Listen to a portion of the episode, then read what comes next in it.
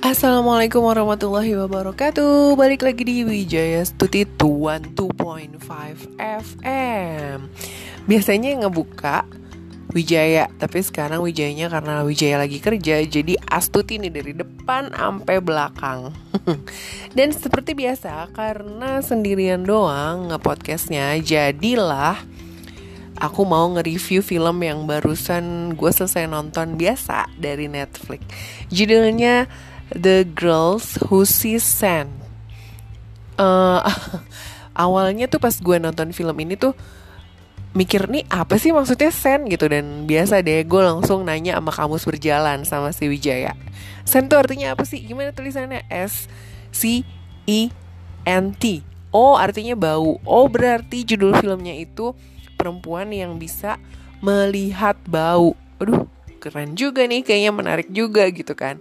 Akhirnya gue coba tonton nih. Wah emang ternyata gak bisa berhenti sampai episode ke-16 dan emang kalau menurut gue keren cuman hampir mirip-mirip lah sama uh, film Mouse yang uh, lagi tren banget tuh yang soal psikopat kayak gitu kan. Nah ini sama, cuman psikopatnya beda profesi. Kalau si Jung Barem di film Mouse itu dia jadi seorang polisi, tapi kalau di sini si uh, pembunuhnya ini adalah seorang chef Kwon Hai Ju Jui Jui Han Kwo Aduh gue lupa namanya so, ada kwon kwonnya gitu deh Biasa kan gue udah bilang kalau gue tuh suka lupa sama nama dari pemeran filmnya harus dirubah kayaknya.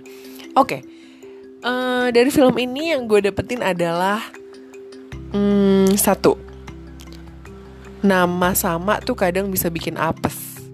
Iya enggak kadang kan kita suka kesel gitu ya maksudnya gila ini nama ada yang nyamain gue nama sama sekali. Kayak kayak nama gue nih. Nama gue aslinya Anissa Widya Stuti kalau dipikir-pikir nggak mungkin ada orang yang punya ngasih nama Anissa belakangnya ada haknya kayak nama gue tapi ternyata ada dan men gue lihat di uh, Facebook atau apa tuh ada namanya persis persis persis Anissa Widya Stuti kayak gitu. Ya nggak menutup kemungkinan sih kayak gitu tuh terjadi. Kayak misalnya mungkin emang suatu momen uh, apa sih kayak ada anak artis ngikutin nama siapa gitu kan. Makanya gue sih percaya kalau gue bikin sama suami gue satu marga bareng yang namanya Wijaya Stuti kayak nggak bakalan ada yang nyamain deh nama anaknya. Soalnya nih kalau di Korea itu kan ada nama marga. Gue nggak ngerti sih gimana cara pemberian nama di Korea tapi yang jelas namanya tuh sama Cha Eun Sol. Dua-duanya nama sama ini ternyata memberikan apa ya sebenarnya antara penderitaan dan kebahagiaan. Penderitaan buat si pemilik nama kebahagiaan untuk uh, kakaknya. Jadi tuh uh, oke okay, singkat ceritanya kayak gini. Ada cewek namanya Cha Eun Sol. Uh, sama-sama murid SMA. Eh dua-dua ada dua orang namanya sama Cha Eun Sol. Dua-duanya sama-sama murid SMA. Di hari yang bersamaan mereka sama-sama mengalami kecelakaan. Yang satu ketabrak mobil gara-gara lari lihat ada pembunuh di rumahnya. Yang satunya lagi Cha Eun Sol ini bis yang dinaikin dia dari sekolah itu kecelakaan. Akhirnya dia cuman kena dahinya doang nih dahinya doang yang kebentur gitu kan. Akhirnya dia nungguin ambulan supaya bisa uh, diangkut ke rumah sakit dan diberi perawatan. Karena pasti ada shock ringan dong walaupun cuman kebentur uh, jidatnya. Tapi itu kayak kayak apa ya kayak menjemput maut si Cha Eun Sol yang ke, yang busnya kecelakaan bus sekolahnya kecelakaan. Karena cuman karena jidatnya kepentok ya terus dia akhirnya meninggal dibunuh sama pembunuh berantai yang buta wajah. Gue juga baru tahu sih gue belum cari tahu apakah emang yang namanya buta wajah itu ada. Tapi yang jelas di film ini si cowok ini tuh ngalamin buta wajah. Jadi dia nggak bisa ngeliat tuh nggak bisa ngeliat jelas muka orang begitu pertama kali ngeliat dia cuma ngenalin seseorang itu dari suara suara dan baju yang dipakai. Tapi untuk wajah dia susah mengenalin. Butuh kurang lebih 5 sampai 10 menit sampai baru tahu. Oh, ini Sarah ya? Oh, ini uh, Jeon ya? Oh, ini uh, si Juliet ya misalnya gitu. Agak kasihan juga dan jadi karena dia ngerasa Cak Eun Sol ini yang ketabrak mobil adalah saksi makanya dia langsung cepat-cepat ke rumah sakit Kebetulan mereka dirawat di rumah sakit yang sama. Dia langsung cari nama Cak Eun Sol karena nggak bisa ngeliat. Dibunuhlah Cak Eun Sol yang bukan saksi. Hmm. Sedih kan punya nama yang sama, menderita gitu loh. Maksudnya jadi sasaran yang salah.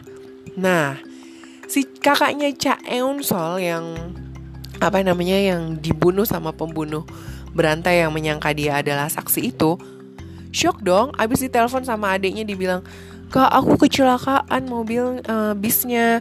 Sekarang aku mau ke rumah sakit. Aku mau dikasih perawatan karena uh, jidat aku kebentur. Eh pas dia tuh udah kegorok dong lehernya. Itu tuh namanya sadis dan trauma banget. Sampai akhirnya dia kata kakaknya nggak terima. Terus pingsan dan koma selama 10 hari setelah bangun setelah bangun 10 hari kakaknya nih si Choi Munggak itu dia nggak bisa ngerasain apa-apa. Nggak ngerasain sakit nggak bisa ngerasain makanan nggak bisa nyium apa pun. Pokoknya semua indera penciumannya tuh uh, apa namanya hilang. Terus indera rasa sakit juga hilang. Jadi dia terkena penyakit sindrom analgesia gitu deh. Oke. Okay. bagaimana dengan si Cho Eun Sol yang tertabrak mobil Cho Eun Sol yang tertabrak mobil itu ternyata juga mengalami koma sampai 193 hari. Atau kalau bisa dibilang tuh kurang lebih berapa hari ya? Eh berapa bulan ya? Tiga kali lima kali enam. Enam bulan lebih. Dan begitu dia bangun ada keajaiban. Matanya berubah jadi warna hijau. Dan matanya itu bisa ngeliat bau waktu baru baru baru melek gitu kan orang bilang oh god dia udah kayak alien gitu kan tapi lama kelamaan uh, orang bisa me, apa menerima dia dengan ada satu polisi yang mengikuti kasus si Cak Ensol ini yang sama pembunuh bayaran. Jadi Cak Ensol ini punya bapak ibu, bapak ibunya itu adalah uh, apa namanya penyelam.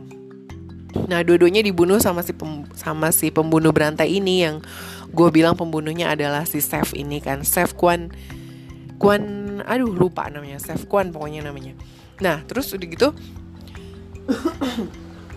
si Cha Eun Sol ini begitu bangun ditolong sama polisi yang menangani kasusnya dan dia bilang nama kamu Acorim nama kamu Acorim Acoy Acoirim pokoknya Corim Corim namanya jadi Corim gitu kan ya namanya jadi corim dan uh, dia bantu anak ini dengan menggunakan lensa apa sih kontak lens yang jadi ngilangin warna hijau di matanya. Jadi orang kalau ngeliat dia normal-normal aja gitu dong. Nah tadinya awalnya dia nggak paham nih sama kemampuannya dia karena begitu dia melek kok kayak ada apa ya uh, semua tuh nyerang dia gitu kan. Sampai akhirnya dia bisa ngontrol dia bisa tahu uh, melihat bau baunya tuh dilihat. Jadi gini kalau kita kan nyium bau itu kan dari hidung tapi kalau si corim ini dia itu nyium bau dari mata. Hidungnya berfungsi tapi dia bisa kayak misalnya uh, apa ya kayak misalnya aku jalan nih dari sini ke rumah tetangga depanku kan aku punya bau khas nih. Nah dia tuh bisa ngeliat tuh bentukannya tuh kayak kayak gambar love love kayak gitu gitu seru sih filmnya maksudnya kayak uh, penulisnya menurut gue out of the box banget. Maksudnya nggak kepikiran. Gue aja nggak kepikiran kalau oh ya ya ternyata indra indra kita yang lain tuh bisa dijadiin bahan cerita untuk jadi sebuah film gitu kan. Nah akhirnya Tapi nih si Corim ini dia lupa ingatan guys. Jadi gak inget apa yang terjadi sama orang tuanya. Dan padahal tuh dia sempat ketemu sama pembunuhnya dan harusnya sih dia benar-benar bisa jadi saksi kunci. Tapi saat itu dia benar-benar nggak inget sama sekali dan yang dia inget adalah bapaknya adalah polisi itu si GPO padahal polisi ini tadinya adalah detektif yang mengurus kasus pembunuhan berantai. Jadi gini bedanya kalau di film Mouse pembunuhan berantainya itu dilakukan oleh psikopat yang berasalkan dari genetika. Nah kalau di film ini uh, harusnya gue judulnya uh, the the si the girl the girl who can the girl who sees sense sama versus film Mouse ya. Tapi nggak apa-apa deh gue mau judulnya review film ini aja. Jadi kalau di sana tuh ceritanya anak yang psikopat ini berdasarkan gen dari bapaknya yang psikopat gitu kan. Nah tapi kalau di film The Girl The Who The Girl Who Can See The Sand ini itu gara-gara uh, didikan orang tuanya. Jadi si si chefnya ini tuh ternyata dia adalah seorang apa ya kayak yatim piatu gitu diangkat anak sama orang Rusia dan dia tuh selalu dibully. Sampai dia nyuruh otaknya dia tuh buat gue nggak mau kenal wajah orang. Mendingan gue nggak tahu siapa siapa kayak gitu. Dan uh, apa namanya mulai deh tuh ada kepuasan untuk ngebunuh orang. Jadi kan jadi ternyata psikopat itu tuh ada dua. Yang pertama genetik dari orang tuanya. Yang kedua adalah lingkungan sekitar yang membuat dia jadi seperti itu. Jadi dia sering kali dibully sama orang tuanya karena dianggap anak angkat, jadinya disiksa dan segala macam sampai akhirnya dia berpikir untuk mengambil kehidupan orang lain yang akan dibunuh sama dia. Jadi ceritanya tuh di pas saat ngebunuh si ibunya Chorim itu udah uh, korban yang ke aduh gue lupa. Kalau nggak salah yang keempat jadi tipikal cara ngebunuh dia tuh selalu setiap tahun ada. Jadi dia ngebunuh orang itu setiap tahun ada. Nah, si korbannya ini biasanya akan diculik selama enam hari. Pada hari ke-6 baru dia di uh, apa namanya? dibunuh. Nah, ternyata satu sampai hari ke-6 mereka itu disuruh menulis autobiografi mereka. Jadi disuruh nulis kehidupan mereka tuh kayak gimana atau kalau misalnya kayak ibunya Corim tuh dia jago masak kan berarti ditulis tuh resep-resep masakannya dia. Nah sama dia setelah itu buku autobiografinya tuh bener-bener dijadiin satu buku dan dikasih barcode uh, kayak ISBN gitu loh guys.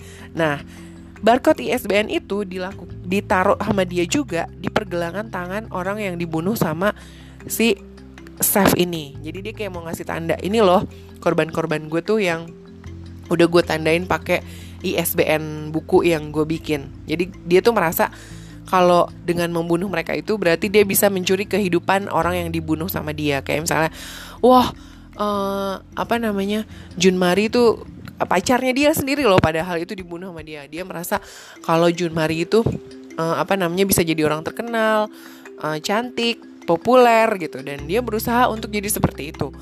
Kemudian um, dokter Chebak Gyeonggit juga sama dibunuh sama dia. Uh, karena tadinya yang dianggap sama polisi pembunuh itu adalah dokter analgesik ini. Tapi ternyata dokter ini nggak kenapa-napa. Tapi emang Chef Kwon ini yang jahat. Dan nih terus uh, apa namanya? Semuanya dibuat seperti itu. Si polisi ini udah mulai curiga sebenarnya sama chef ini. Tapi chef ini tuh pinter banget berkelit dan si Chorim ini malah diajak kerjasama sama si chef ini buat bikin satu acara. Oh ya si Chorim ini tuh suka banget bikin komedian gitu loh guys. Jadi dia suka tuh kayak namanya uh, bikin stand up komedi. Nah cuman nggak pernah lucu. Tapi begitu masuk ke dalam acara resep resep rahasia pokoknya dia langsung jadi terkenal gitu si Chorimnya ini. Nah sementara apa hubungannya sama si Choi Munggak? Choi Munggak ini akhirnya masuk ke kepolisian guys Masuk ke kepolisian dengan dasar berdasarkan atas dia ingin mencari pembunuh adiknya Dia akan menangkapnya secara langsung untuk adiknya Cha Cheon Sol ini tidak digunakan barcode karena dia berpikir ini adalah saksi yang harus dibunuh. Jadi agak beda di situ. Oke, terus sudah gitu uh, suatu hari si Choi Moon Gak ini nggak sengaja ketemu sama si Chorim.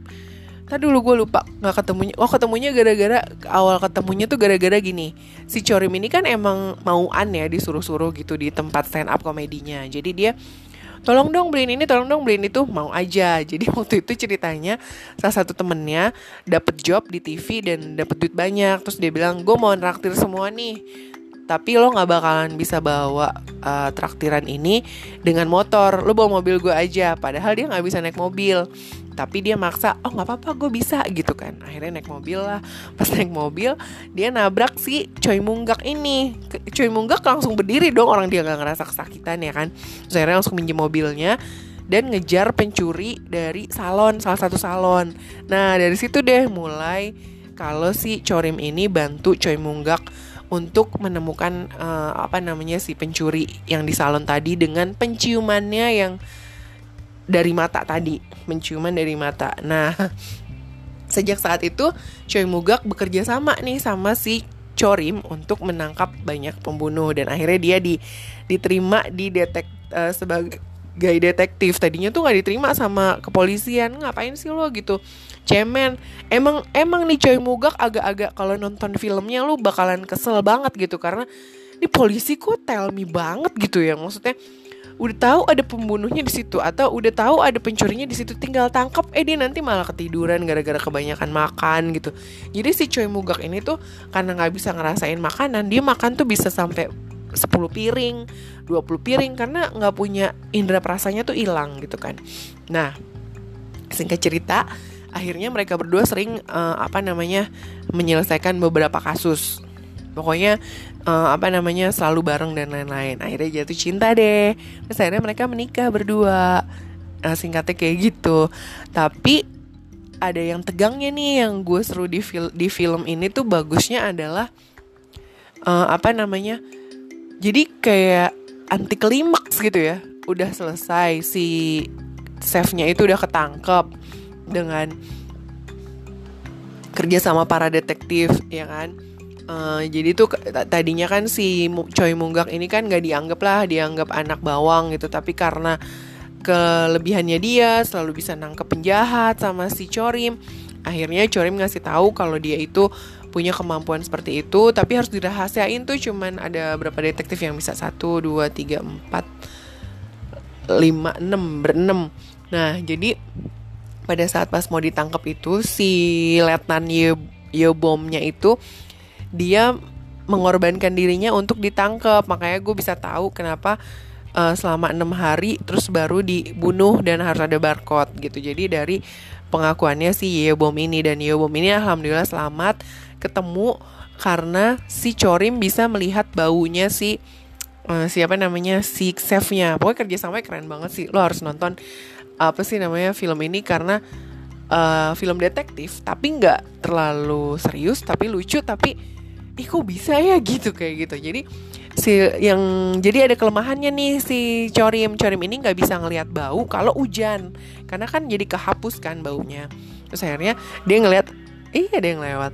Dia ngelihat ada anak kecil lagi ngelukis kayak tau gak sih lo lukisan yang kalau pakai jeruk kalau dilukis tuh nggak kelihatan tapi pas sudah disiramin uh, jeruk jadi kelihatan. Nah ini kalau dia uh, ngelukis pas dikasih cat hitam jadi baru kelihatan kalau ada bintang-bintang di langit yang hitam kayak gitu akhirnya dikasih pasir yang hitam aspal yang hitam baru deh bisa baca eh bisa lihat baunya lagi si corimnya itu Nah yang gue bilang anti klimaks Jadi setelah udah ketangkep Dia ceritanya nih Mobil yang mau bawa dia ke penjara Si chef ke penjara jatuh dong pada jatuh ke sungai. Dia hidup dan pas di episode terakhir pas mau nikah si apa namanya si Kwon ini datang lagi dan nyulik si Chorim. Tapi emang udah pada pinter kan berdua. Jadi ya udah akhirnya dengan mudahnya si chef Kwon ini ketangkep lagi dan mereka berdua akhirnya diminta sama kepolisian untuk jadi pasangan detektif yang membantu dalam menangkap kejahatan. Cuman ya gitu deh, mereka ngelakuin semuanya dengan senang hati dan lucu-lucuan. Seru banget sih filmnya, film yang rilis tahun 2015 ini kata gue wajib tonton. Just buruan cek di Netflix atau mungkin ada di YouTube kali ya. Kayak gitu aja sih, when I see you. Sampai ketemu lagi di Wijaya Suti 2.5 FM. Bye.